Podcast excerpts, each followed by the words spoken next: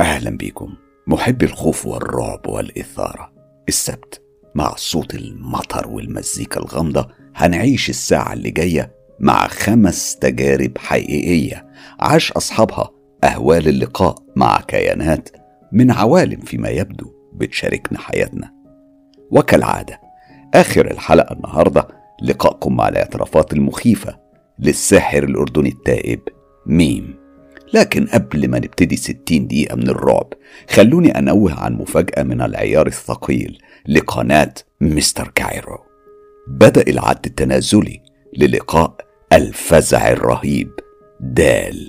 وما أدراكم ما هو سر الدال؟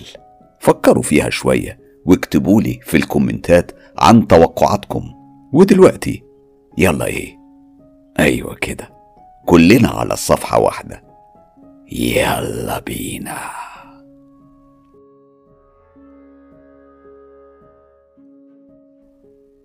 صباح نصري اسم كبير في عالم الرعب. أديبة قناة مستر كايرو المتألقة. الحقيقة النهاردة أعادت صياغة تجربة تجربة خاصة جدا. اسمحوا لي أقرأها لكم زي ما وصلتني. مساء الخير للعندليب مستر حسام ولكل المستمعين الكرام. أنا سمراء الشام. اسمح لي قبل ما أبدأ قصتي إني أوجه شكري لكل الأدمنز المحترمين والمتألقين وأخلاقهم العالية مع الناس اللي بتبعت قصصها. شكر خاص لفاطمة الزهراء وصباح نصري. القصة اللي هحكيها حصلت لي قبل طلاقي بأربع سنين وقت أحداث سوريا المؤلمة. وبسبب الأحداث دي معظم الناس هربت وسابت مناطق الحرب لأماكن آمنة. وللأسف أنا وعيلتي كنا منهم. نزحت المنطقة اسمها السيدة زينب. كانت معانا خالتي وجوزها وعيالها. في خضم الظروف القاسية دي إحنا فكرنا وقررنا إن إحنا نأجر بيت كبير ونسكن فيه لحد ما يلاقي جوز خالتي بيت ليه وتستقل بعدها كل عيلة في بيت. البيت اللي لقيناه كان واسع ومكون من طابقين. الطابق الأرضي كان فيه أوضتين مسكونين والطابق الفوقاني كان واسع وبمساحة كاملة وفيه تلات أوض وصالة. إحنا في البداية حسينا بسعادة وبدأنا ننقل أغراضنا ونظفنا البيت ورتبنا كل حاجة في مكانها. وأثناء التنظيف لقيت أنا وخالتي في واحدة من الأوض وبالتحديد بين الحيطة والباب. خرم صغير. إحنا استغربنا منه من مكانه ولاحظنا إن زي ما يكون في حاجة مدفونة جوه الخرم ده. الفضول خلانا نخرج اللي شفناه وهنا اتفاجئنا إنه كان حجاب. إحنا من الدهشة بصينا لبعض واتفقنا إن إحنا ما نفتحهوش ونكتفي بحرقه وبس. قلنا أكيد اللي كانوا ساكنين قبلينا هما اللي حطوه. كملنا تنظيف وما اهتمناش بالموضوع ده كتير. مع استقرارنا في البيت ومرور الأيام بدأنا نلاحظ إن حاجاتنا بتختفي وبتضيع من مكانها. ولما كنا بندور عليها ونيأس كنا بنقول خلاص ضاعت ضاعت مش مشكلة. لكن فجأة نلاقيها وبعد شوية محطوطة في نفس المكان اللي دورنا فيه مرات كتير أو ألاقيها في أوضة خالتي وهي بتفضل تحلف وتقسم إنها ما دخلتش أوضتي ولا لمست أي حاجة من حاجاتي ولا مدت إيديها لأي حاجة. أنا مصدقاها لأنه فعلا ولا حد يقدر يدخل لعندي لحد ما يستأذن الأول ويدخل وبحضوري أنا. الغريب أن نفس الشيء كان بيحصل لخالتي هي بتضيع أغراضها ولاقيها عندي. إحنا كنا بنكبر دماغنا ونقول دي صدف وبتحصل كتير. أنا من طبيعتي بسهر الليل. الكل بيكون نايم ومفيش أي صوت أو حركة. ومع كمية الهدوء دي سمعت صوت كأن في شخص بيدق مسمار في الحيط. أنا ما اهتمتش للموضوع وقلت أكيد دول الجيران. بس الموضوع طول والدق كان مستمر كل ليلة. لاحظت كمان إن صوت الدق بيتكرر وبعد نص الليل بيفضل الصوت كام دقيقة وبعدها يختفي. ساعتها أنا حسيت إن في حاجة مش مظبوطة ومش منطقية بالمرة وكنت عايز أعرف في إيه؟ إيه اللي بيحصل ده؟ في ليلة اجتمعنا كلنا مع بعض وسهرنا وحكينا وضحكنا وفي لحظة أنا افتكرت قصة صوت الدق اللي بيحصل عندي وقلت أهي فرصة أسألهم لو هم كمان كانوا بيسمعوا نفس الشيء ولا أنا بس اللي بسمعه. بعد سؤالي ليهم ردهم صدمني لأنهم كلهم قالوا إحنا ما بنسمعش حاجة. بس خالتي بصت فيا وابتسمت لي زي ما تكون عارفة حاجة وقالت لي آه أنا سمعته. فقلت لها طب ممكن توضحي لي أكتر هو إيه الصوت ده؟ يعني عندك فكرة؟ ردت عليا بكل برود يعني طنشي وما تحطيش في بالك. لما كملنا سهرتنا قمنا علشان ننام. لما نمت حلمت نفسي في نفس الأوضة اللي لقينا فيها الحجاب. وكنت واقفة وببص في كل ركن وفي كل حاجة موجودة في الأوضة. ومت من الرعب لما سمعت صوت زمجرة جت من ورايا. لما لفيت ظهر مكان الصوت حاجة كانت أرعب وأبشع شيء في حياتي كلها. ما شفتش حاجة زيه. أنا شفت كائن غريب ومسخ مخيف. أنا استغربت من شكله المقزز والمفزع كان نصفه العلوي بشري وأسنانه بارزة وبيخرج من بقه لعاب أو مادة لزجة. الصراحة أنا مش عارفة بالظبط كان نازل من بقه إيه أما نصه التحتاني كان جسم كلب وعمال يعمل صوت بيخوف زي الزمجرة أنا من رعبي جريت في اتجاه أوضتي علشان أهرب منه علشان أستخبى. الصراحة كان شكله يرعب وهو بيلاحقني. أنا بسرعة دخلت على أوضتي واتفاجئت بوجود نفس الشخص أو الكيان اللي ملازمني وكان معايا. هو كان واقف وقام مسكني من إيديا ورماني بعيد مرة واحدة علشان هو يقف في وش الكائن ده. وبعدين هجموا على بعض هجوم عنيف وشرس. كانت معركة قوية تحس الأرض بتتهز تحت رجليهم من قوة صراعهم مع بعض. طبعا مش محتاج أفكركم إن أنا لما حكيت قصتي زمان كنت بحكي لكم إن في شخص بيلازمني وبيشاركني سريري. الشخص ده من عالم غير عالم البشر. المهم أنا ساعتها صحيت مفزوعة من الحلم. وجسمي كله بيرتعش. حسيت قلبي هيقف من شدة الخبط والفزع. كأنه مش حلم ده كان حقيقة. حسيت ريقي نشف. قمت شربت مية بس تفكيري كان مشغول في الحلم. يعني أكيد في علاقة بتربط بين الحلم ده وصوت الدق على الحيطة. قلت لنفسي أكيد لما أنا اتكلمت في نفس الليلة على موضوع الدق جاني الكائن المرعب والمقزز في الحلم. مرت أيام ورا بعض وأنا بسمع في صوت الدق وكمان كأن في شخص بيفتح مية في دشه بيستحمى كان صوت المية والاستحمام واضحين بس مستحيل كنت أفكر أروح أشوف إيه الموضوع. طبعا من شدة خوفي كنت بكتفي بالسمع بس حتى المطبخ كنت بسمع فيه طرقعة أو صوت صحون بتخبط في بعضها مع معالق زي ما يكون في شخص بياكل وبيتعمد يعمل صوت. أنا منكرش كلنا كلنا بقينا بنسمع وبنحس بحاجات وأشياء غريبة بتحصل خصوصا في فترة الليل. في الوقت ده ومع الظروف دي كان جوز خالتي بيدور على بيت ليه ولعيلته علشان يسكن فيه لوحده. وفعلا هما لقيوا بيت واتنقلوا وبقيت أنا وعيالي بس لوحدنا في البيت. حتى جوزي ما كانش بيروح للبيت بسبب طبيعة وقت شغله. جوزي كان بيشتغل أسبوع بحاله من غير ما يروح وأسبوع كان بيقعد معايا. وما خبيش عليكم وقت ما بيكون جوزي غايب كنت بكون في قمة الرعب وأنا لوحدي مع عيالي. أول حاجة فكرت فيها هو إني أسكر الأوضة اللي لقينا فيها الحجاب. أنا ما كنتش مستريح لها أبدا. نبهت على عيالي إنهم ما يقربوش ناحيتها خالص. في يوم كنت في المطبخ بجهز الأكل وولادي بيلعبوا في الصالة. فجأة سمعت صرختهم القوية. أنا مستحيل أنسى الصرخة اللي كانت مليانة فزع وخوف ولقيتهم بيجروا وبيترموا في حضني وهم بيرتعشوا من الخوف. أنا طبعا سألتهم مالكم؟ في الأول ما قدروش يتكلموا ويردوا عليا. وبعدين بنتي الصغيرة رفعت راسها وقالت لي ماما لما كنا بنلعب سمعنا باب الأوضة بيتفتح لوحده وبعدين خرج شخص كان شكله بيخوف. إحنا من خوفنا جرينا وهربنا منه. بنتي قالت لي كلامها ده وهي بتعيط. جسمها الصغير كله كان بيرتعش. أنا اتأكدت إن الكائن ده مش ناوي يسيبنا في حالنا لحد ما نمشي من البيت. طبعا أنا زي أي أم ما تحملتش منظر وكمية الرعب في ولادي. اتعصبت جدا. أنا أصلا أعصابي كانت على آخرها.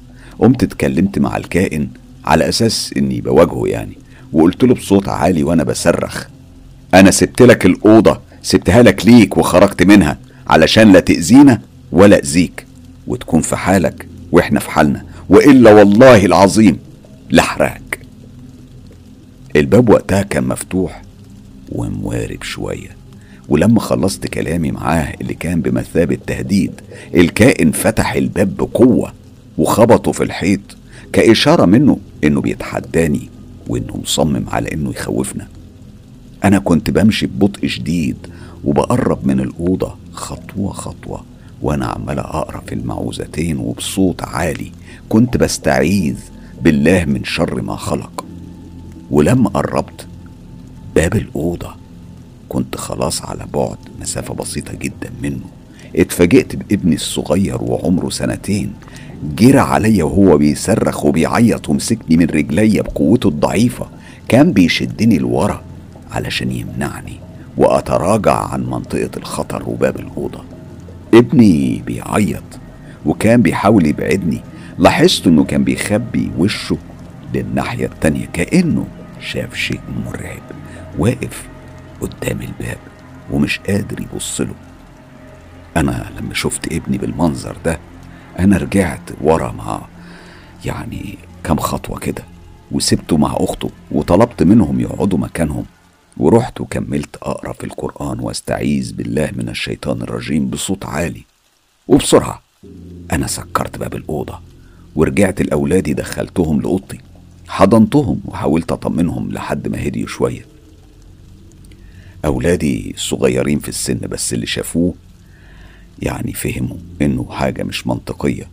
إن كائن شرير بملامح مرعبة أكيد حاجة مش طبيعية حاجة مخيفة ومفزعة. كنت حضن أولادي اللي كانوا ميتين من الرعب حرفيا وبعد شوية سمعت جرس الباب. استغربت مين اللي بيخبط الباب في الوقت ده؟ لما فتحت لقيتها جارتي اللي ساكنة تحت في الطابق الأرضي كان باين عليها الرعب وشها أصفر.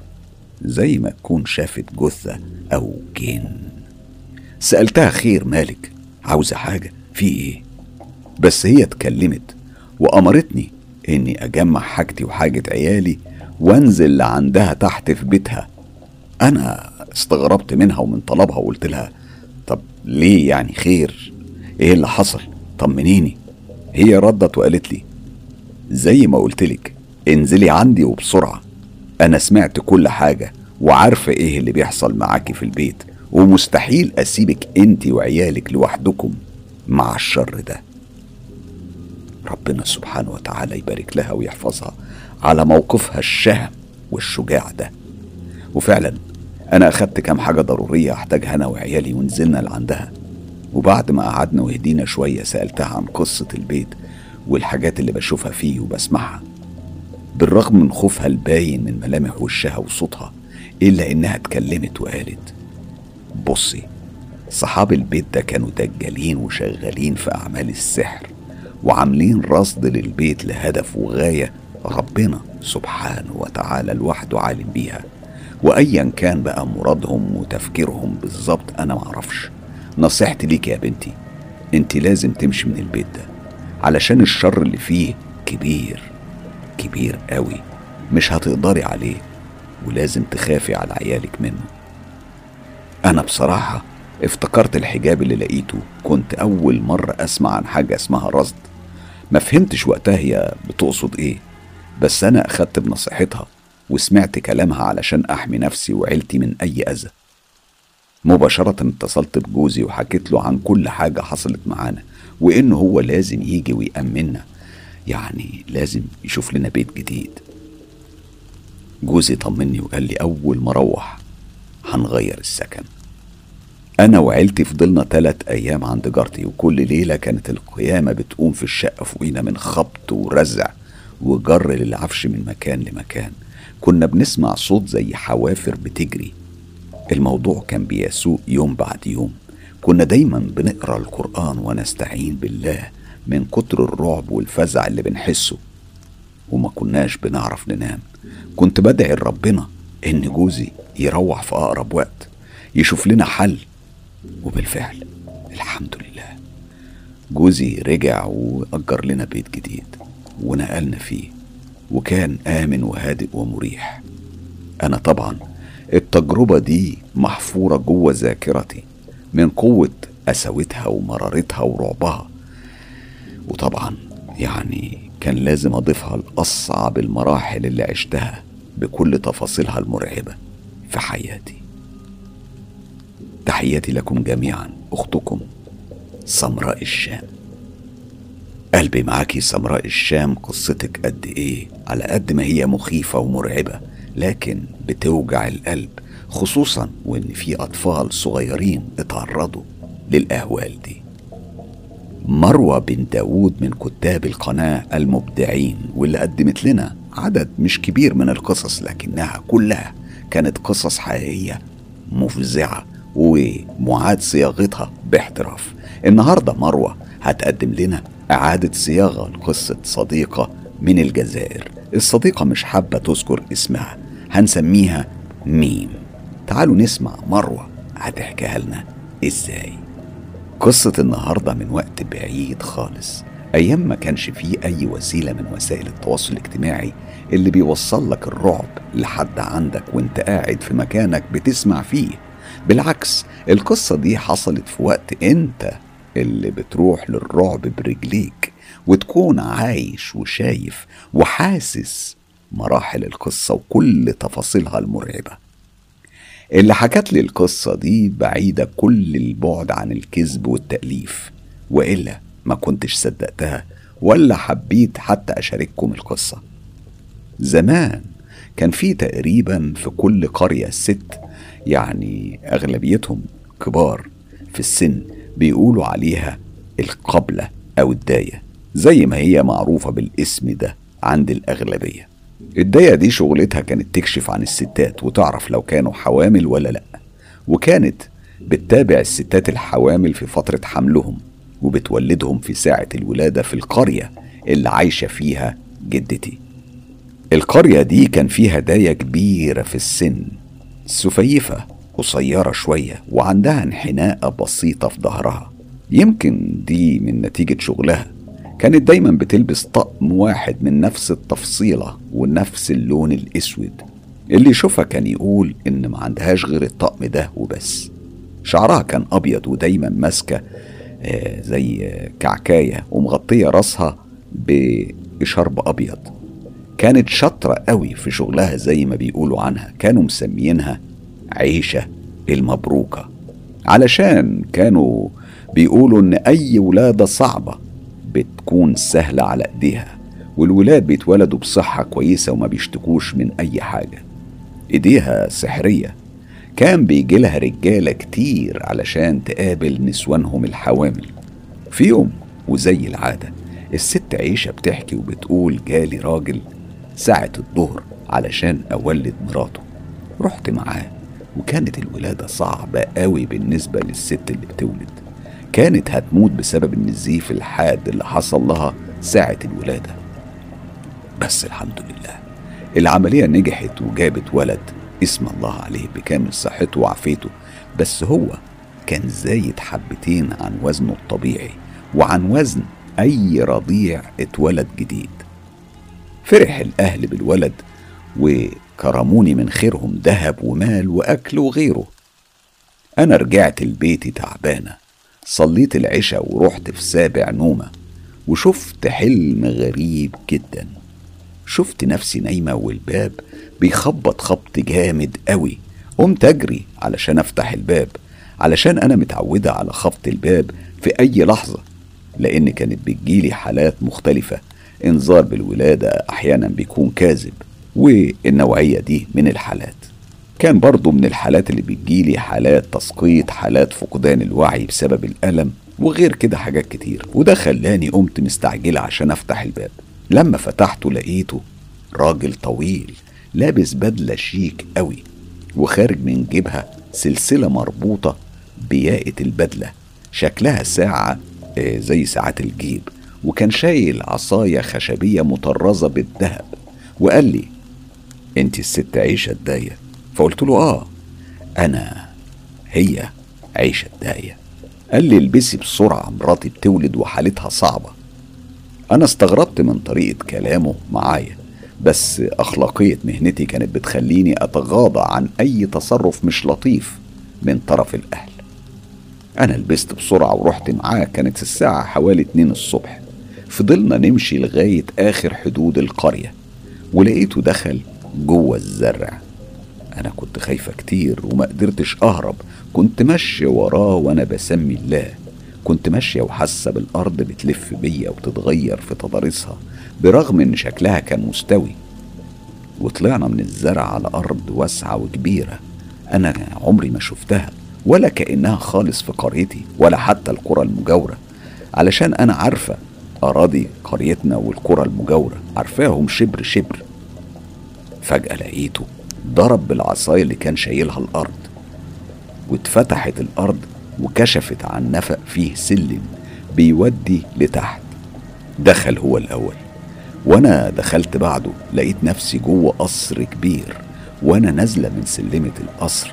كان كل أنواره عبارة عن شمع في كل حتة وكانت الإضاءة فيه خافتة وهادية لدرجة الرعب. القصر ده كان مليان خدم وحشم. يعني بيشتغلوا بيلفوا زي النحل أو يعني معلنين عن حالة طوارئ جوه القصر. أخدوني على أوضة بابها كبير كله زخارف ونقوش غريبة. دخلت الأوضة كان جواها ست تقريبا من نفس طول جوزها كانت حلوة جدا. وبالرغم من نقص الإنارة بس كانت هي النور بحد ذاته بسبب بياض بشرتها.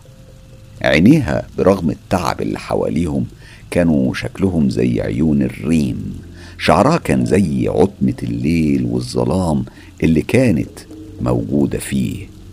وكان طويل كأنها لابساه علشان كان مغطيها وبتشد فيه من الوجع. بطنها كانت نازلة لتحت خالص شكل ولادتها حالا. قابلتها وكانت ولادتها صعبة وجابت ولد. إيه ده؟ ده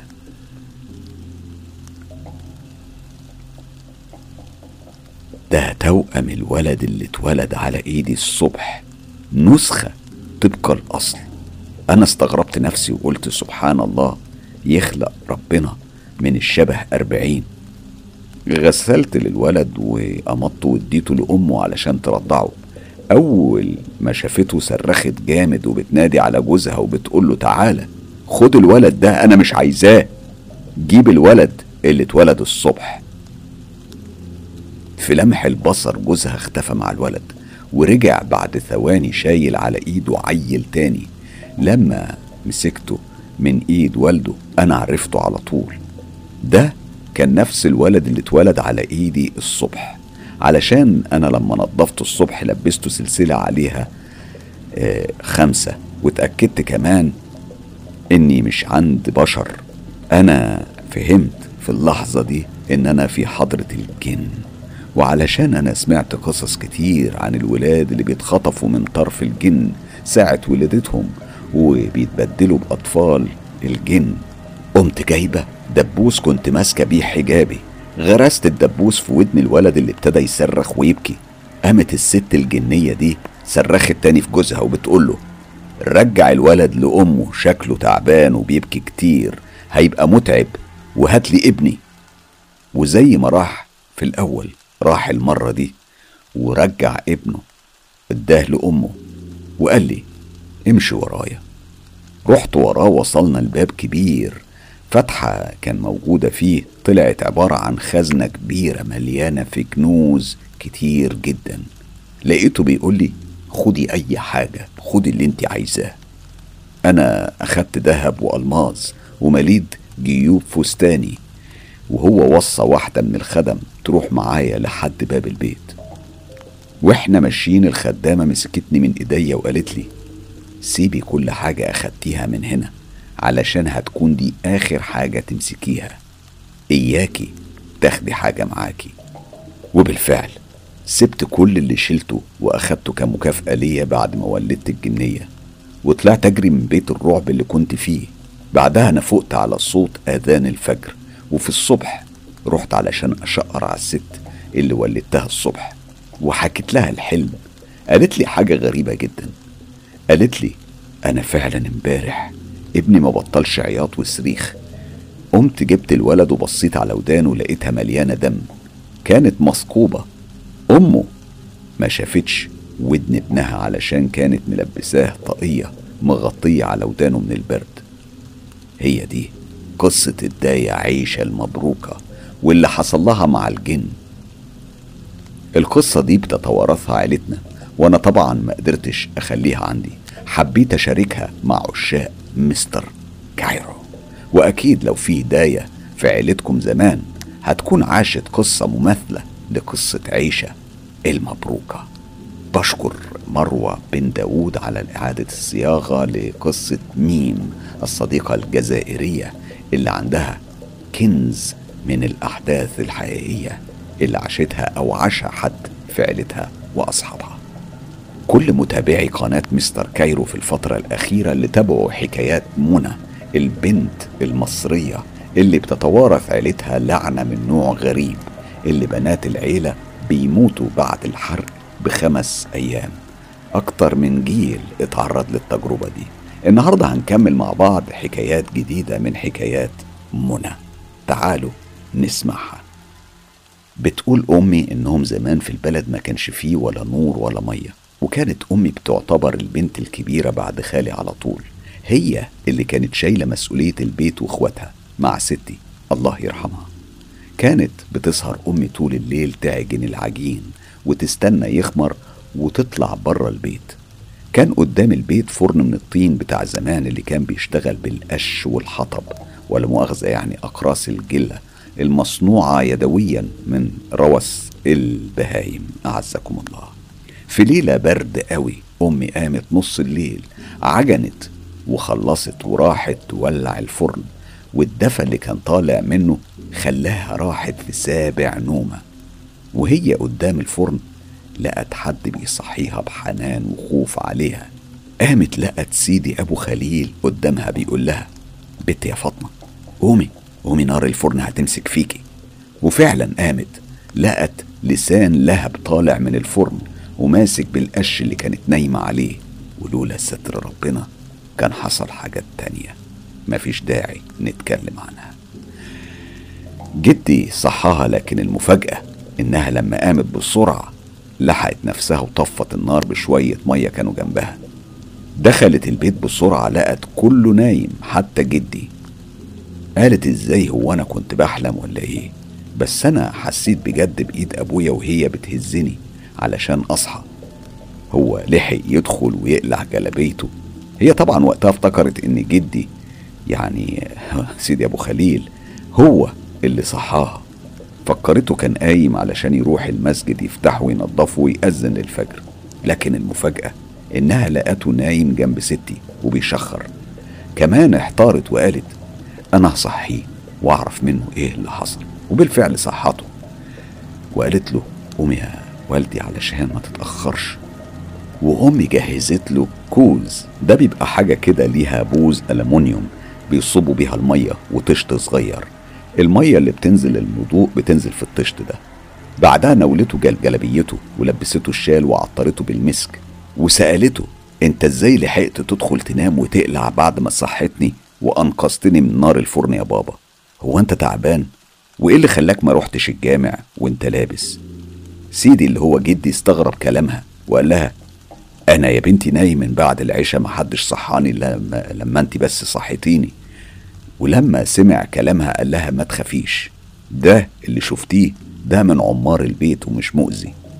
لما رجع من صلاة الفجر طبعا لقى أمي قاعدة قدام الفرن بتخبز وكانت جدتي صحت. ستي كانت في الفترة دي عندها نزيف مستمر وصحتها كانت تعبانة علشان كده أمي كانت قايمة بكل حاجة حتى تربية إخواتها الصغيرين. كانت بالفعل أمهم التانية. ستي لما لقت جدي رجع قامت وراه بسرعة علشان تسخن له الحليب وتفطره القرص الفلاحي المعتبر ودخلت وهي بتضحك معاه وبتقول له مالك يا أبو السيد؟ أنت مش بترد عليا ليه؟ هو أنا زعلتك في حاجة يا أخويا؟ هو رد عليها بعتاب وقال لها يا ولي يا ولي حرام عليك خف الشغل عن بنتك شوية على الأقل ما تسيبيهاش نص الليل لوحدها. البت كانت هتولع لولا ستر ربنا. قالت له أعمل إيه بس؟ أنا تعبانة وما كنتش قادرة. قال لها خلاص يبقى الخبيز والعجين يبقى بالنهار ولا أنت مش هترتاحي إلا لما البت تتلبس ولا يجرى لها حاجة. لكن فضلت الأمور زي ما هي. زمان برضه وأمي لسه سن 15 سنة. كان مفيش مية زي ما قلت قبل كده وكانت الستات بيروحوا مكان كده في البلد قرب النيل. ما هو النيل بتاع كفر الزيات دي بلد في مصر في محافظة الغربية. كان له فرع في الدلجمون اللي هي بلد أمي وأبويا. كانوا كل ستات وبنات البلد بيروحوا هناك يغسلوا هدومهم ومواعينهم. وكل حاجة عند النهر. ياما بقى سمعوا عن عروسة البحر اللي بتشد أي شاب للمية وتتجوزه وكلام من النوعية دي. كان جنب النهر ترمبة مية عذبة جميلة. تقريبا كل البنات بيروحوا يملوا منها مية كل يوم للاستخدام اليومي والطبخ والشاي وخلافه. البنات كانت بتتعايق بالزلعة بتاعت المية ويعوجوها على جنب كده وهي على راسهم ويمسكوها بإيد والإيد التانية بتكون ماسكة ديل الجلابية الملونة بأزهار وردية وألوان فقعة والمنديل طبعا أبو قوية وتحت منه القصة الناعمة. كانت أمي بتحكي وهي مبسوطة قوي. كأنها يعني بتحكي فيلم حسن ونعيمة مثلا. أمي ما كانتش بتحب تملى مية بالنهار علشان الزحمة. كانت بتفضل إنها تروح بعد صلاة العشاء. وفي يوم اتأخرت عن العشاء وراحت الساعة 12 نص الليل. واللي حصل بقى إنها وهي ماشية على طول النهر وعمالة تدندن بأغنية البحر بيضحك لي وأنا نازلة الدلة عاملة القلل. بنت بقى يعني وفرحانة بشبابها أمي على فكرة كان صوتها حلو قوي طلعالي المهم اتفاجئت بالشيء اللي هيخليها ما تجيش هنا تاني بالليل أبدا. أول ما قربت للطرمبة بتاعت المية لقت ست في منتهى الجمال لابسة فستان مليان ألماظ أو حاجة بتضوي وبتلمع زي الألماظ. حاجة كده مدهشة. أصل أمي ما كانتش تعرف الألماظ ولا الكلام ده. المهم الست دي كان معاها ست أطفال رضع كانت بترضعهم كلهم في وقت واحد والعيال كانت بترضع وهي واقفة وكل طفل ماسك صدر يعني كان عندها ست صدور. أمي اتخشبت مكانها جدي كان محفظها آية الكرسي من صغرها وكان قايل لها أي وقت تخافي فيه من أي حاجة اقريها. وربنا سبحانه وتعالى هيحميكي هي قرتها فعلا وفضلت تكرر فيها لحد ما جسمها فك وكل شيء اختفى من قدامها. طبعا يا عيني ما قدرتش اليوم ده تملى مية ورجعت البيت جري وهي مصابة بسخونية ونامت لكنها حلمت بنفس الست اللي قالت لها المكان ده لينا بالليل وليكم بالنهار. مرة تانية ما تجيش بالليل وتزعجينا. لولا ذكر الله ما كنتش خليتك ترجعي بيتك. من بعد طبعا الموقف ده أمي ما بقتش تروح إلا بالنهار مع صاحبتها وجيرانها البنات. أكمل لك بقى حكاية من ضمن الحكايات اللي كان والدي بيحكيها لنا وإحنا صغيرين واللي كانت بالنسبة لنا المتعة الوحيدة بعد التلفزيون وأفلام الأبيض وأسود. على فكرة أنا ما حضرتش الأبيض وأسود قوي لأن أنا من وأنا عندي ست سنين كان عندنا تلفزيون ألوان. كنا فرحانين بيه قوي لأن كان قليل لما تلاقي حد عنده تلفزيون ألوان في الزمن ده. المهم في ليلة من ليالي الصيف كنا سهرانين في بلكونة بيتنا وقاعدين على البلاط لأنه بيبقى بارد وحلو قوي. كانت البلكونة فيها زي قلة مية باردة وعليها مية ورد. كنا سهرانين جنب أبونا على أمل إن هو يحكي لنا حكاية من حكاياته المرعبة. ساعتها أنا طلبت منه يحكي لنا حاجة. أبويا أبويا ما تحكي لنا حاجة تخوف علشان عايزين نخاف. من صغري أحب الرعب برغم إني كنت ببقى هعملها على نفسي بس كنت بحب الحكايات دي جدا. والدي سكت كده وشد نفس طويل من الشيشة اللي كانت قدامه أصله كان مبطل سجاير. اعتقاد كان سيد وقتها إن الشيشة أقل خطورة من السجاير. بعد ما أخد النفس سكت كده وكأنه بيفتكر حاجة مزعجة خلت نظرة عينيه تتغير. أنا وإخواتي كنا بنبص له منتظرين أول كلمة هتطلع منه. كنا تقريبا حافظين أول جملة زمان وأنا صغير. لأن كل حكاياته كانت بتبدأ بزمان وأنا صغير. المهم قال أنا لما خلصت الجيش قلت لأبويا اللي كان شغال وقتها في محلج القطن بتاع شركة مصر للغزل والنسيج في المحلة الكبرى. قلت له يابا أنا عايز أشتغل معاك. أنت عارف إني خلصت الجيش وعاوز شغل بقى. وكان وقتها أولاد العمال لهم أحقية التعيين كعمال بالشركة. وأنا عاوز أشتغل بقى علشان لما أروح أخطب يكون معايا شغلانة أتسند عليها. جدي قال له ماشي يا ابني جهز أوراقك وحاجتك وتعالى معايا. كان أيامها جدي بيروح الشغل ويبات في الشغل. طول الأسبوع وآخر الأسبوع كان يروح البلد. ما كانوش لسه استقروا في المحلة. جهز أبويا نفسه وراح مع جدي وقدم أوراقه. على طول اتقبل واشتغل بس شغلوه في عنابر النسيج يعني في مكان تاني غير اللي جدي كان موجود فيه. جدي كان شغال في محلج القطن والمكان ده بالليل كان مرعب بمعنى الكلمة. كمان اللي كانوا شغالين فيه ما كانوش كتير. معظم الوقت كان شغلهم بالنهار وكده. أبويا بقى كان مرة في الشغل وردية بالليل وكان وقت قبل الفجر. العمال بتريح شوية وتاكل لقمة وتصلي الفجر وترجع تشتغل. أبويا قال أفوت على الحاج أكل معاه بالمرة وأونسه بدل ما هو قاعد لوحده.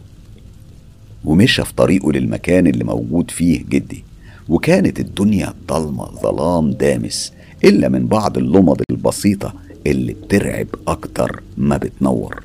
وهو ماشي لقى قدامه شاب أسمر وطويل بس أبويا ما كانش شافه قبل كده. فقال له السلام عليكم. الشاب ده ما ردش عليه.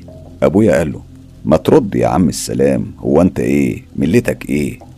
الشاب ده بص له وضحك. أبويا قال له خلاص عنك ما رديت. ومشى وسابه. بعد شوية سمع صوت جاي من فوق عمود نور كانت إضاءته بترتعش وبترعش مش مستقرية يعني. لمح أبويا حد واقف فوق العمود. أبويا قال إيه ده؟ هو في إيه؟ مين اللي طالع فوق ده؟ في حد يطلع يصلح لمبة في العمود في الوقت ده؟ يعني وبعدين هو اللي فوق ده مش خايف يقع؟ أبويا وقف ثواني كده بيفكر وهو باصص.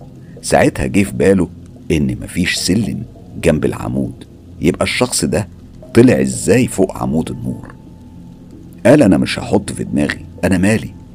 أنا هروح لأبويا وأسأله. وهو ماشي كان فيه سور كبير قوي وعالي جدا فوق منه إزاز علشان محدش يعرف ينط جوه الشركة من الحرامية. فضل ماشي كده لحد ما لقى نفس الشاب ماشي على السور. أبويا حلف وقتها إنه حس كأنه جوه حلم. فضل ماشي بثبات لأنه عرف إن الموضوع فيه عفريت. هو كان ماشي على الأرض والعفريت ماشي على السور أبويا بصله وقال له أنا مش خايف منك على فكرة ولو ما رحتش لحالك هجيب لك الهبو اللي هو الكلب يعني. ومفيش فايدة.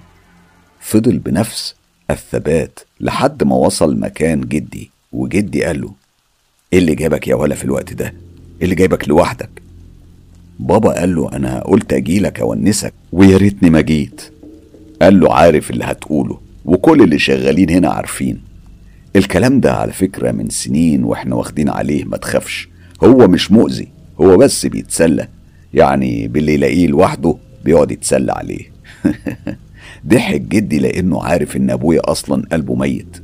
ويظهر يعني إنها وراثة ولا جدي ولا جدتي كانوا بيخافوا من أي حاجة. وياما شافوا. قال له بقى عاوز تعرف حكايته؟ قال له آه يا بابا مين ده؟ قال له زي ما شفت كده هو مش طلع لك عند العمود وفوق العمود بالظبط؟ قال له يا بابا ده طلع لي كمان فوق وتحت السور. ضحك جدي وقال له يا ولا ما هو مستغربك لأنك أول مرة يشوفك فهو حب يحتفل بيك.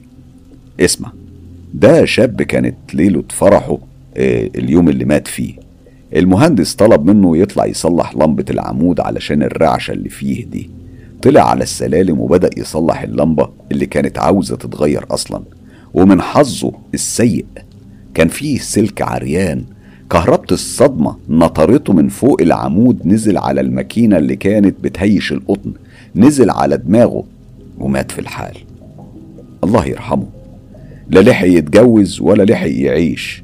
ومن وقتها اللمبة بتاعت العمود ده كل ما بتتغير بتفضل على نفس الحال. ترتعش وتوجع عينينا. والشاب ده ما سابش المكان اللي مات فيه من سنين وده لأن الدم بتاعه ما تنضفش مكانه. وإحنا مكان شغل يعني لا كان في إمكانية إن إحنا نغلي عدس ونرشه ولا كان في حتى مية. ده غير بقى إنه بعيد جدا في الحمام. فكنا هنجيب المية هنا إزاي؟ علشان كده فضل الشاب ده أو قرينه أو عفرته ملازم المكان ده. بعد ما خلص أبويا وإحنا مرعوبين قلت له احكي كمان يا بابا. قال لي إيه؟ قوم يا بت نامي يا أم قصة أنت.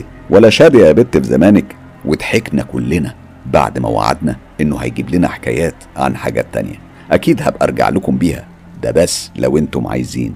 قولوا لي كملي يا منى حكاياتك. وأنا أوعدكم هكمل. يا رب أكون ضيف خفيف عليكم. بشكركم. منى. بشكرك كتير على حكاياتك اللي فعلا بترجع ذكريات جميلة. أنا أساسا طفولتي كانت في المحلة الكبرى فكل اللي بتحكيه ده أنا عايش تفاصيله. كنت بسمع وبقرأ قصتك وأنا عايش الأحداث بكل تفاصيلها وشايفها. والدي كان بيشتغل مهندس في شركة مصر للغزل والنسيج في المحلة الكبرى. فإحنا كمان كنا مقيمين في المساكن الخاصة بالشركة دي.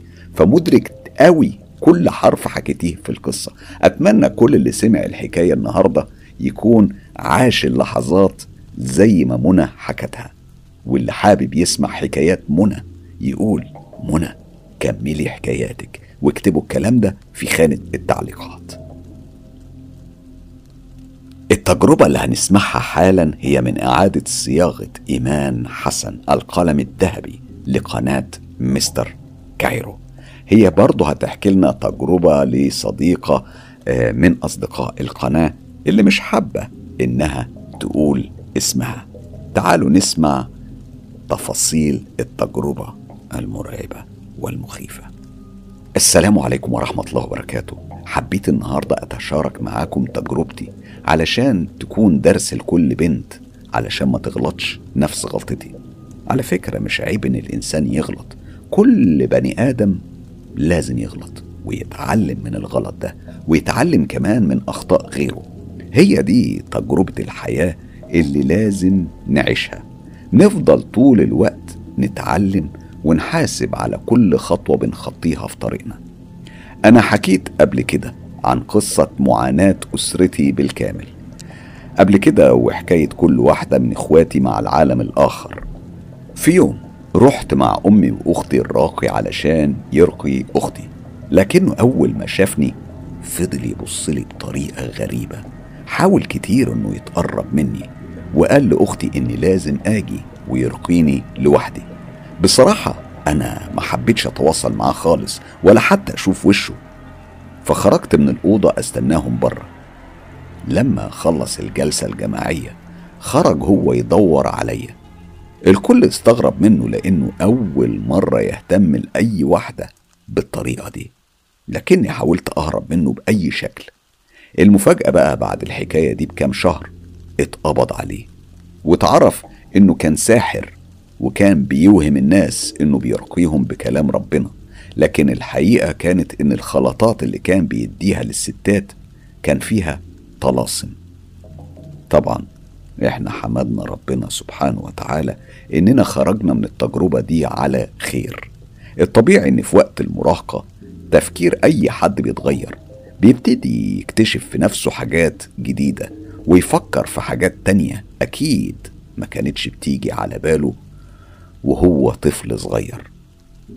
في مرة كنت ماسكة الموبايل وبقلب فيه على الفيسبوك جالي طلب صداقة من واحد معرفوش. كنا وقتها في الصيف يعني في الأجازة. وما كانش فيه أي حاجة أعملها فقلت أقبله عادي. لما نتكلم مع بعض شوية هيحصل إيه يعني؟ لكن اللي حصل بعدها جالي إحساس غريب. زي ما يكون سحر لي بقى إدمان بالنسبة لي. بقيت أتواصل معاه بالساعات.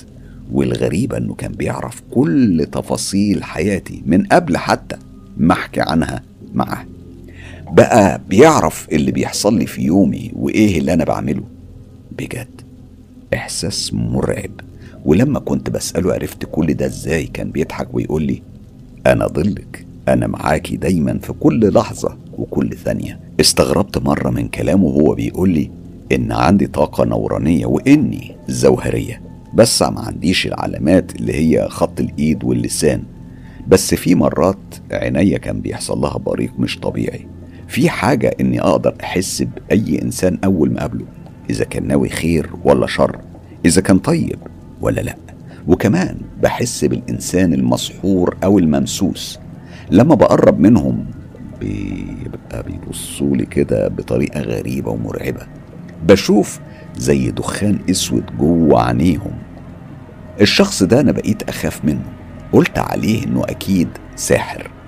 سألت نفسي مادام أنا محافظة على صلاتي وأذكاري وقراءة القرآن إزاي ده بيحصل؟ ومعروف إن دي تحصينات بحصن بيها نفسي من كل ده. في مرة ابتدى يكلمني زي العادة وقال لي إنه هيقابلني. قلت له أنا مش بقابل رجالة وكمان مش بخرج من البيت لكنه قال لي أغرب حاجة كان ممكن أسمعها. هو قال لي إن هو اللي هيجيلي البيت. طبعا أنا افتكرته بيهزر. فضلت أضحك وقلت له وأنت بقى هتعرف بيتي منين؟ قاطعني بنبرة مخيفة هزتني من جوه وقال لي هتشوفي. وتاني يوم بعد صلاة المغرب أنا أخدت دش وقعدت قدام المراية بسرح شعري بس حسيت وقتها بإحساس غريب. حسيت إن مش أنا اللي في المراية. كنت ببص على نفسي في المراية وكنت معجبة بنفسي جدا بطريقة غريبة كأن جوايا شخص تاني معجب بيا. كان بيبص لي في المراية. بعدها جالي إحساس مفاجئ بالتعب الشديد لدرجة إني حتى ما قدرتش أقوم أنام على السرير. أنا نمت قصاد المراية وحلمت وقتها حلم مرعب. شفت نفسي قاعدة في أوضة وبعيط وأنا خايفة. وبعدين جت بنت غريبة عني وحضنتني جامد قوي وقالت لي ما تخافيش أنا معاكي. لما هديت البنت اتحولت لشاب وكان ماسكني جامد وحاول إنه يعتدي عليا. أنا فضلت أصرخ في الحلم وأحاول أنقذ نفسي منه بس هو كان قوي وثبتني على الأرض. وقتها صحتني أختي وصحيت وأنا مرعوبة. قالت لي انت كنت بتصرخي وانت نايمة. وإنها حاولت تصحيني وتحركني لكني كنت زي المتكتفة لحد لما صحيت معاها. في نفس الليلة دي اتصل بيا نفس الشاب لكني ما ردتش عليه. بعت لي رسالة بيقول لي فيها كنت حلوة النهارده. طبعا أنا اتصدمت من كلامه. بعت له على طول وقلت له أنت تقصد إيه؟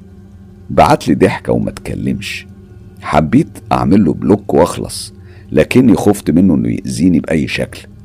قلت له طيب أنت مين وعايز مني إيه؟ قال لي أنا قائد كتيبة في الجيش وما أقدرش أتجوز أي بنت إلا اللي هم يختاروها لي. أنا قلت له هم مين دول؟ قال لي أنت مش لازم تعرفي. رديت عليه وقلت له خلاص لو أنت عايزني تعالى تقدم واخطبني من أهلي. أنا قلت الكلام ده علشان بس أعرف أكتر عنه. رد عليا وقال بس الطريقة بتختلف عندنا. انت جوزيني نفسك. قلت لنفسي ده أكيد مجنون. وفكرت إني أسيره وأخلص منه. فقلت له وأنا وافقت. إحنا كده بقى. اتجوزنا؟ قال لي أيوه. بعدها قررت إني أمسح حسابي ده خالص وأفتح حساب جديد علشان ما يقولش إني عملت له بلوك. ولو عرف يتواصل معايا من تاني هقول له إن حسابي اتهكر. بعدها أنا حلمت إني كنت في حمام عمومي وكانت فيه بنات كتير. كنا عاملين زي الجواري لابسين هدوم زي بعض. كانت إيدينا متأيدة بسلاسل وكان فيه ست عجوزة قاعدة وسط البخور وقالت لنا أنا هقسمكم على كذا جزء في بنات الهوى وبنات النار وبنات التراب وبنات المية. أنا كنت من بنات التراب. وفجأة جت فرقة من رجال الأمن وفضلوا يرشونا بمية مرق عليها. وشفت نفسي كأني بهرب من هناك. بعدين دخلت زي أسانسير بس كان من إزاز. فضل ينزل تحت الأرض لغاية لما وصل لعالم تاني.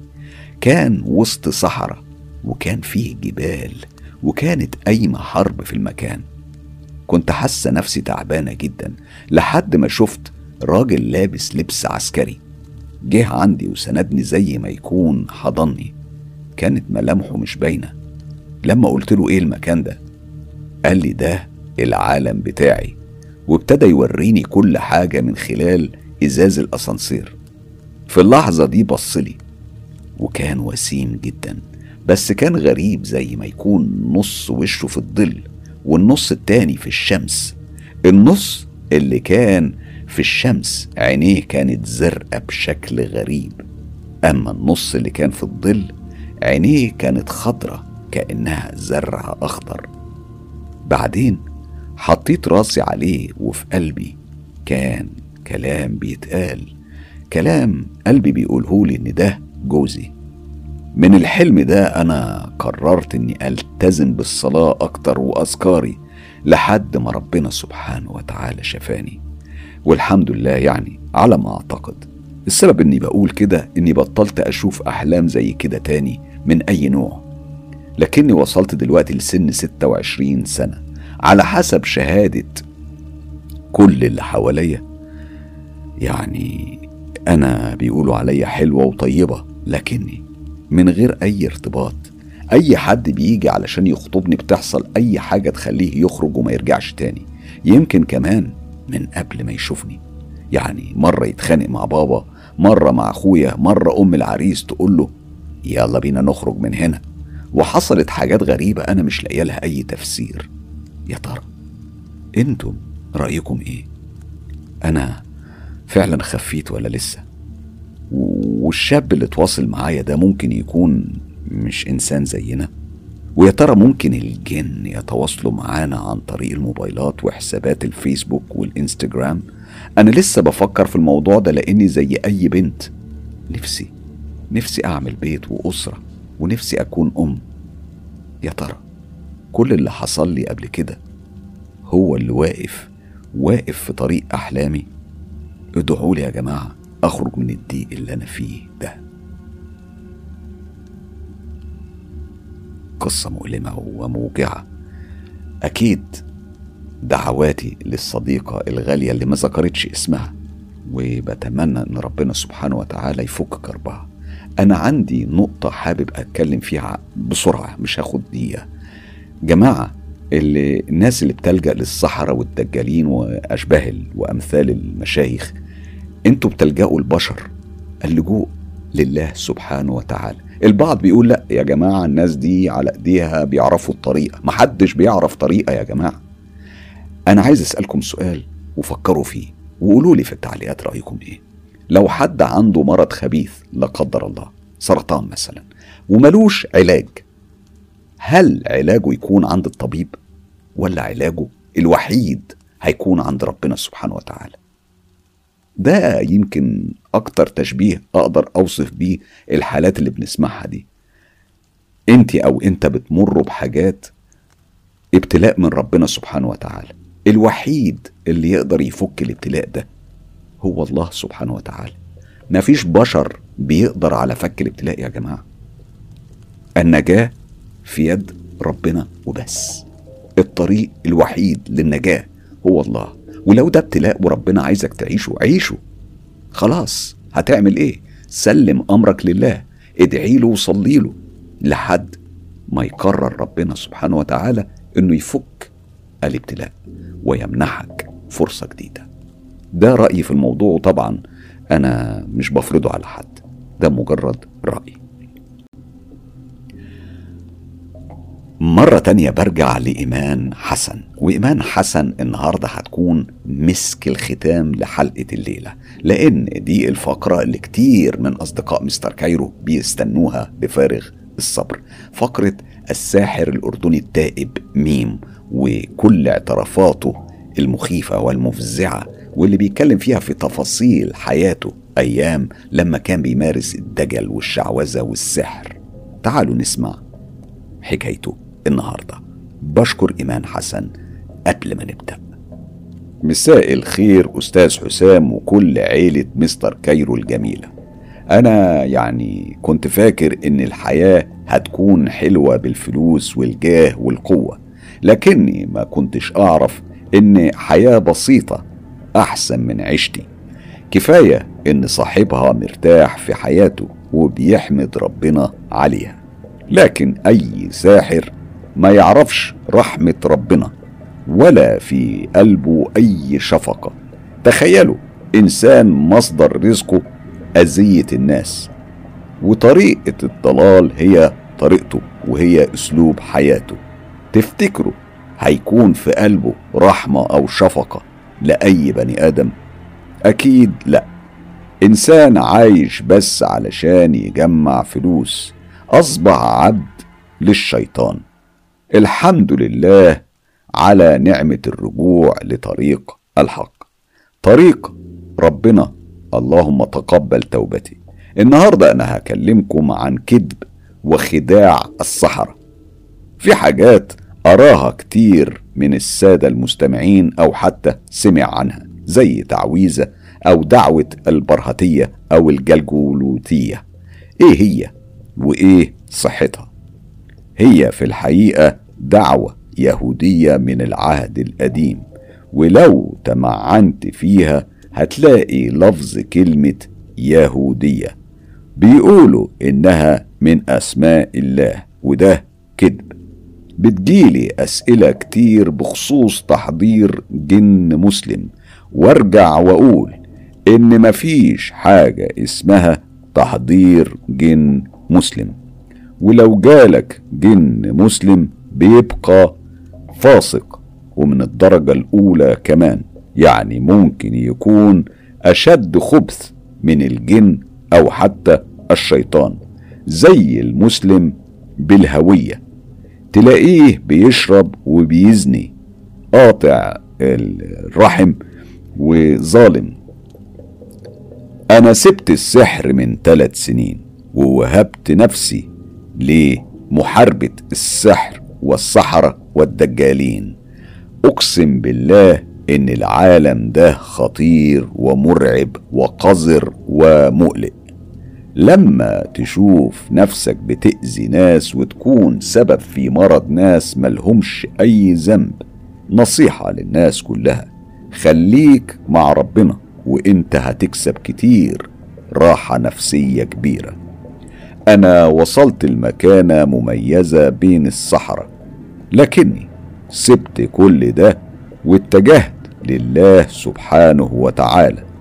الساحر عمره ما هيحس بطعم الراحة ولو ملك فلوس الدنيا كلها. الجن والشيطان مش مستفيدين حاجة من إنك قطعت المصحف أو إنك تفضل على نجاسة بس اللي هم عايزينك إنك تبقى على ضلال. في فرق بين الساحر العربي والساحر الأجنبي من الناحية العقائدية. يعني الساحر الشرقي أقوى بكتير من الساحر الغربي. ليه؟ لأن عقيدتنا عقيدة الموحد بالله وفجأة بتكفر بالله. ده ذنب عظيم. والتاني ليس بعد الكفر ذنب. كتير بنسمع عن موت ساحر في ظروف غامضة. مات وهو معاه عصاية مثلا كأنه كان بيتعارك مع حد. هما بيستفزوك بطريقة خبيثة. بيبدأ بسبك وسب أمك وأختك وكل شيء علشان يغيظك. أنت يا ابن الطين يا ابن الصلصال. يا ما رفضناك وما سجدناش لطين. إزاي عايزنا نكون خدامك؟ مهما طال الزمن مصيرك الموت أو لوثة من الجن. الإنسان لما بيبيع نفسه للشيطان جميع الخلوات الشيطانية لازم تكون نجس وعريان. تخيل الموقف معاي. نجس وعاري. وتجيلك جنية أو جني. أو لو كنت يعني كفرك كبير بيجيلك ملك ويوكل حد لخدمتك. مش هو بالذات بيخدمك. ليه؟ لأن طلبات الملك بتكون خطيرة ولازم تتنفذ. يعني زي مثلا سحر الأنساب أو العيلة أو سحر شخص في بلد تانية بعيد عنك. وده بيتطلب دم وحاجات قذرة. إنه يزني براجل زيه أو يزني بست عجوزة وينام في مقبرة مهجورة لوحده ويسجد للقبر ويلطخ نفسه بدم الحيض. ولو نفذ الكلام ده هيكون له خدام أو يرفض وينفذ أخف مصيبة يعملها وهي إنه يفطر في رمضان. في أسماء غير حقيقية لملوك وملكات الجن. يعني كل اللي انت بتقراه كذب. هند بنت الملك الأحمر. هو في أكتر من أحمر. يعني هي ماجوسية والملك الأحمر زي ما يدعون. أبا يعقوب ملك يهودي من غير نزاع. الملك سهسهوبي. الملك الصياد شيطان من غير منازع. وبرضه شمهروش شيطان ومن أخطر شياطين الجن لسطوته وقوته وصلبته أي حد يقولك إنه معاه جن مسلم يبقى كذاب. أنا مستعد أدخل في حوار مع أي حد يقول عكس كده.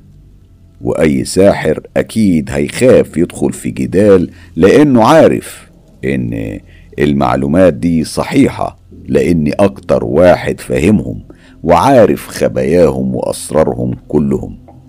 أنا عهدت ربنا وعمري ما هرجع للطريق ده تاني مهما يحصل.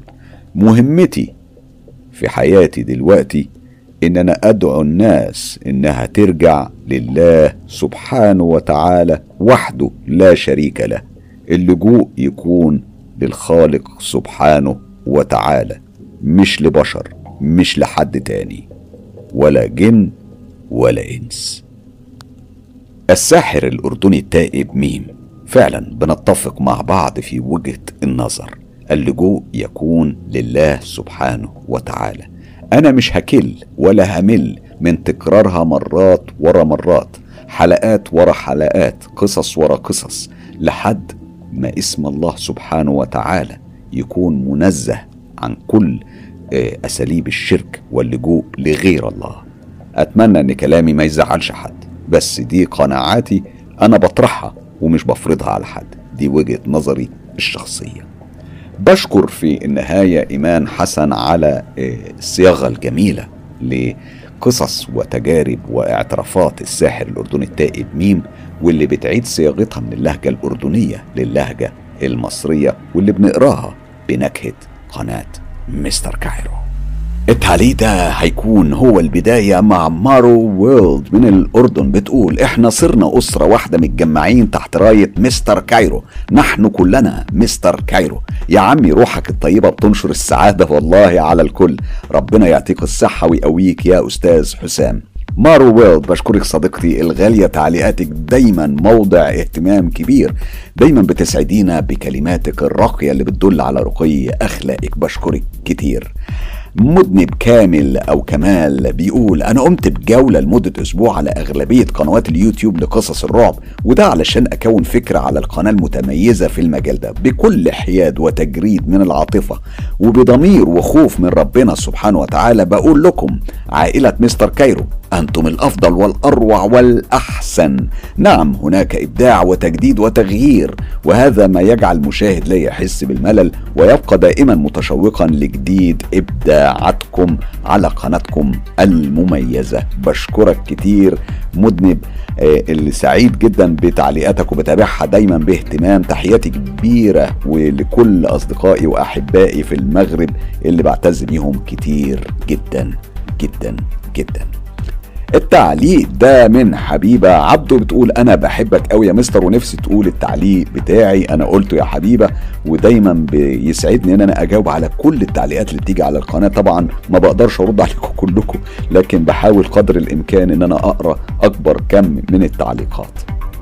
قطرة ندى بتقول بعد انتظار جرعة الأدرينالين وصلت مع مستر كايرو وطاقم العمل المريب.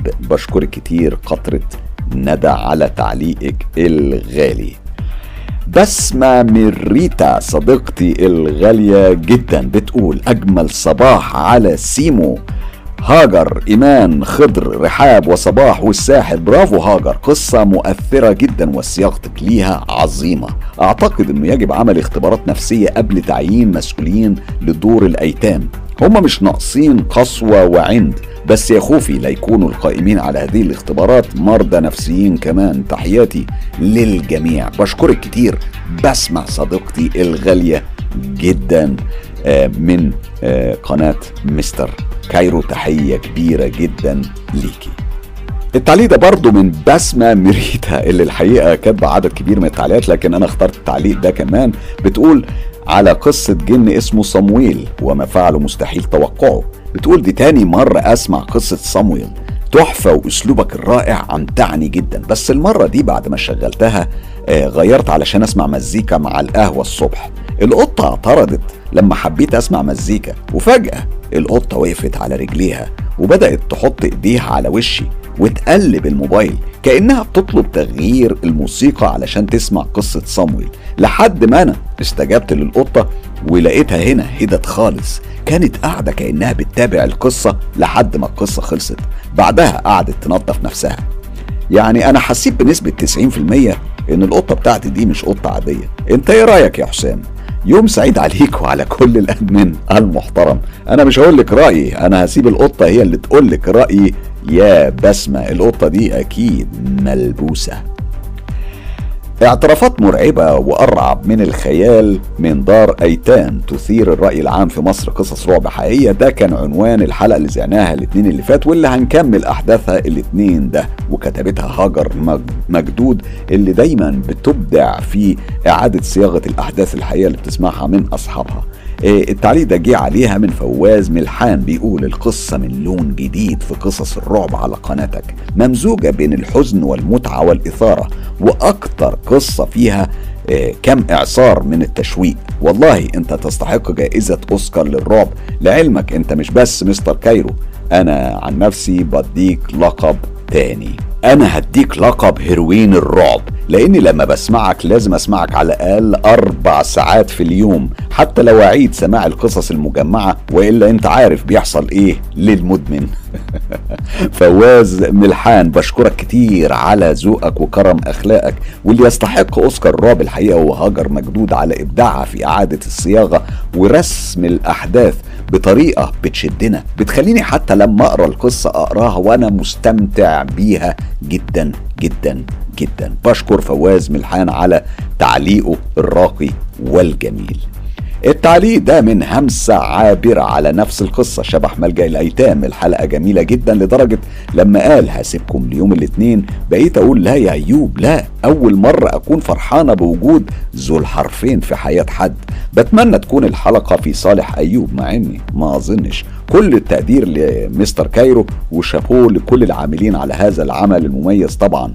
فرحانة إني سمعت تعليقي في صوتك المميز للمرة الثانية ويا رب يتم شفائك أروع قناة وأروع تجمع. ربي يدمنا دايما متجمعين. بشكر كتير همسة عابرة على ذوقك وكرم أخلاقك. مصطفى يوسف صديقي الغالي بيقول تآمن بالله مستر حسام. صوت الرياح مع صوتك في السرد الروائي مع الرعب والإثارة خليك جسمي كله اتجمد من التلج والبرد خصوصا إن في اسكندرية يعني الجو عندنا فيه تلج حقيقي. أحسنت عراب الوطن العربي. مصطفى يوسف صديقي الغالي اللي دايما بتابع تعليقاته باهتمام شديد بشكرك على تعليقك. الجميل. التعليق ده من سيف أو أقصد لين من الأردن لين صديقتي الغالية المقيمة في مسقط في سلطنة عمان وهي أصلا أردنية. بتقولي على نفس القصة شبه ملجأ الأيتام. تحية ليك مستر حسام أمتعتني بالحلقة دي ملجأ الأيتام أيوب. وشوقتنا كتير لسماع باقي الحلقة حلقة أيوب الجميلة والمرعبة. تحية كبيرة لكاتبة الحلقة آه، هاجر مجدود الرائعة ودايما أعمالها قوية وجميلة ومرعبة. بشكركم كلكم على تعبكم عشان تطلعوا لنا قصص جميلة ومرعبة نسمعها ونستمتع بيها معاكم بشكل جماعي. باين المحتوى الرائع والقوي بالقصص وطريقة الكتابة المميزة جدا جدا جدا. مع كل الحب والاحترام لين من مسقط. لين صديقتي الغالية شهادتي فيكي مجروحة؟ انت عارفة أنا بعزك قد إيه وبعز تعليقاتك وبتابعها وبدور عليها كل ما بفتح القناة علشان أقرأ تعليقات أصدقائي الغاليين. التعليق ده من سمو السلطانة هيام اللي بتقول يا الله يا الله الثنائي الرهيب كتابات هاجر مجدود حبيبتنا الغالية وصوت وأداء الحنجرة الذهبية الرهيبة أستاذنا الغالي حسام مصباح ناطرين ثنائي العمالقة. بشكرك كتير صديقتي الغالية سمو السلطانة هيام وأكيد هاجر هتكون سعيدة جدا بالتعليق ده. Queen بتقول مساء الورد والياسمين الأستاذ المبدع بالانتظار إن شاء الله واسفه على الغياب. ما تتأسفيش يا Queen إحنا طبعا بنقدر ظروف كل واحد فينا كل واحد الحياة بتاخده في آه، مشاوير وقصص. لكن المهم نرجع لبيتنا الكبير في آخر اللفة وآخر المشوار. شروق M A H بتقول مساء الفل على ملوك الرعب. أكيد الحلقة هتكون ممتعة ومثيرة ومرعبة. بشكرك كتير يا شروق. التعليق ده من صديقتي الغالية جدا من الأردن نادية رحال بتقول عندما تلتقي الحقيقة مع الإبداع ينتج عنها حلقة نارية وبامتياز. حسام مصباح زائد هاجر مجدود أكيد هيساوي قصة فوق الخيال. نادية شهادتي برضو فيك مجروحة يا غالية أصدقائي في الأردن أحبائي. أه الحقيقة سعيد جدا بتعليقك الجميل اللي أسعدني كتير جدا جدا جدا. صالح صالح بيقول مساء مخلوط بماء الورد والماس لأغلى الناس تحياتي الخالصة لملك الرعب والإثارة والفزع والغموض. أنت المتميز دائما والمتألق دون أن ننسى الأدمنز المحترمين. القناة العربية التي ليس لها منافس. بشكرك كتير صالح صالح على ذوقك وعلى تعبيراتك الجميلة. التعليق ده من منير لاهور بيقول هاجر مجدود طريقتها في الكتابة تخليك تحس إنك بطل القصة. بجد ربنا يوفقها. بشكرك كتير منير وأكيد كل التعليقات دي هتسعد هاجر بشكل كبير جدا جدا جدا. التعليق ده من صديقي من تونس الصديق الغالي العسكري حاتم اللي بيقول التألق والإبداع للغالية على قلوبنا صباح نصري على كل المجهودات الجبارة وقصصها الرائعة والمرعبة والمؤلمة. نحن ممتنين للغالية صباح وبقول لها رمضان كريم. بشكرك العسكري حاتم على تعليقك الجميل. فعلا بجد أسعدتني كتير بالتعليق ومتأكد إن صباح كمان هتسعدها كتير. آه، سماع تعليقها أو التعليق اللي يخصها من القناة. التعليق ده من أم البنات اللي بتقول السلام عليكم قصة رهيبة وأحداثها مريعة. تفاصيل القصة مأساوية. تحية لأنامل صباح نصري والمبدع الأستاذ حسام تحياتي ليكم. بشكرك كتير أم البنات. هي طبعا بتعلق على القصة الأخيرة قصة غزلان اللي أثارت كتير من الضجة. وقت إذاعتها ولا زالت مستمرة في إثارة الضجة. نور إيمان بيقول أحسنتي صباح فعلا قصة جميلة جدا. وطبعا اللي كمل روعتها الصوت المرعب والإحساس القوي لمستر حسام فعلا أحسنتم. وادعوا لي ربنا يوفق بنتي في الامتحانات. يا رب يا رب يا رب بجد من قلوبنا بندعي لها. يا نور الإيمان إن ربنا يوفق بنتك ويسعدها. التعليق ده من داليا لطفي صديقتي الغالية بتقول صباح الورد الكاتبة الرائعة صبوحة تسلمي على صياغتك للقصة وتسلم أستاذ حسام على مجهودك وصوتك القوي المرعب. دعواتي لك يا غزلان ربنا ييسر لك أمرك ويسعد قلبك. صديق محمد قاسم عالم الأحجار القديمة صباح الورد والفل والياسمين على Mister Cairo وكل المتابعين. إيه يا Mister Cairo الجنيات بس عندكم؟ مفيش كده جنية لأخوك وحبيبك؟ عاوز جنية على سنة الله ورسوله. محمد قاسم خلي بالك من الحاجة اللي بتتمناها. انت ما تضمنش إيه اللي ممكن يحصل. ممكن الموضوع يتحقق وتجيلك جنية وقتها. يا عالم إيه اللي ممكن يحصل؟ محمد قاسم صديقي الغالي من العراق بشكرك كتير. تحية كبيرة لكل أصدقائي آه، في السعودية والكويت في الخليج العربي. الحقيقة آه، أسعدوني كتير آه، بمساهمتهم وتشجيعهم ودعمهم اللي دايما بجد بيفرق كتير مع القناة. أنا سعيد جدا تحياتي الكبيرة لكل الأصدقاء اللي بيتابعونا في الخليج العربي.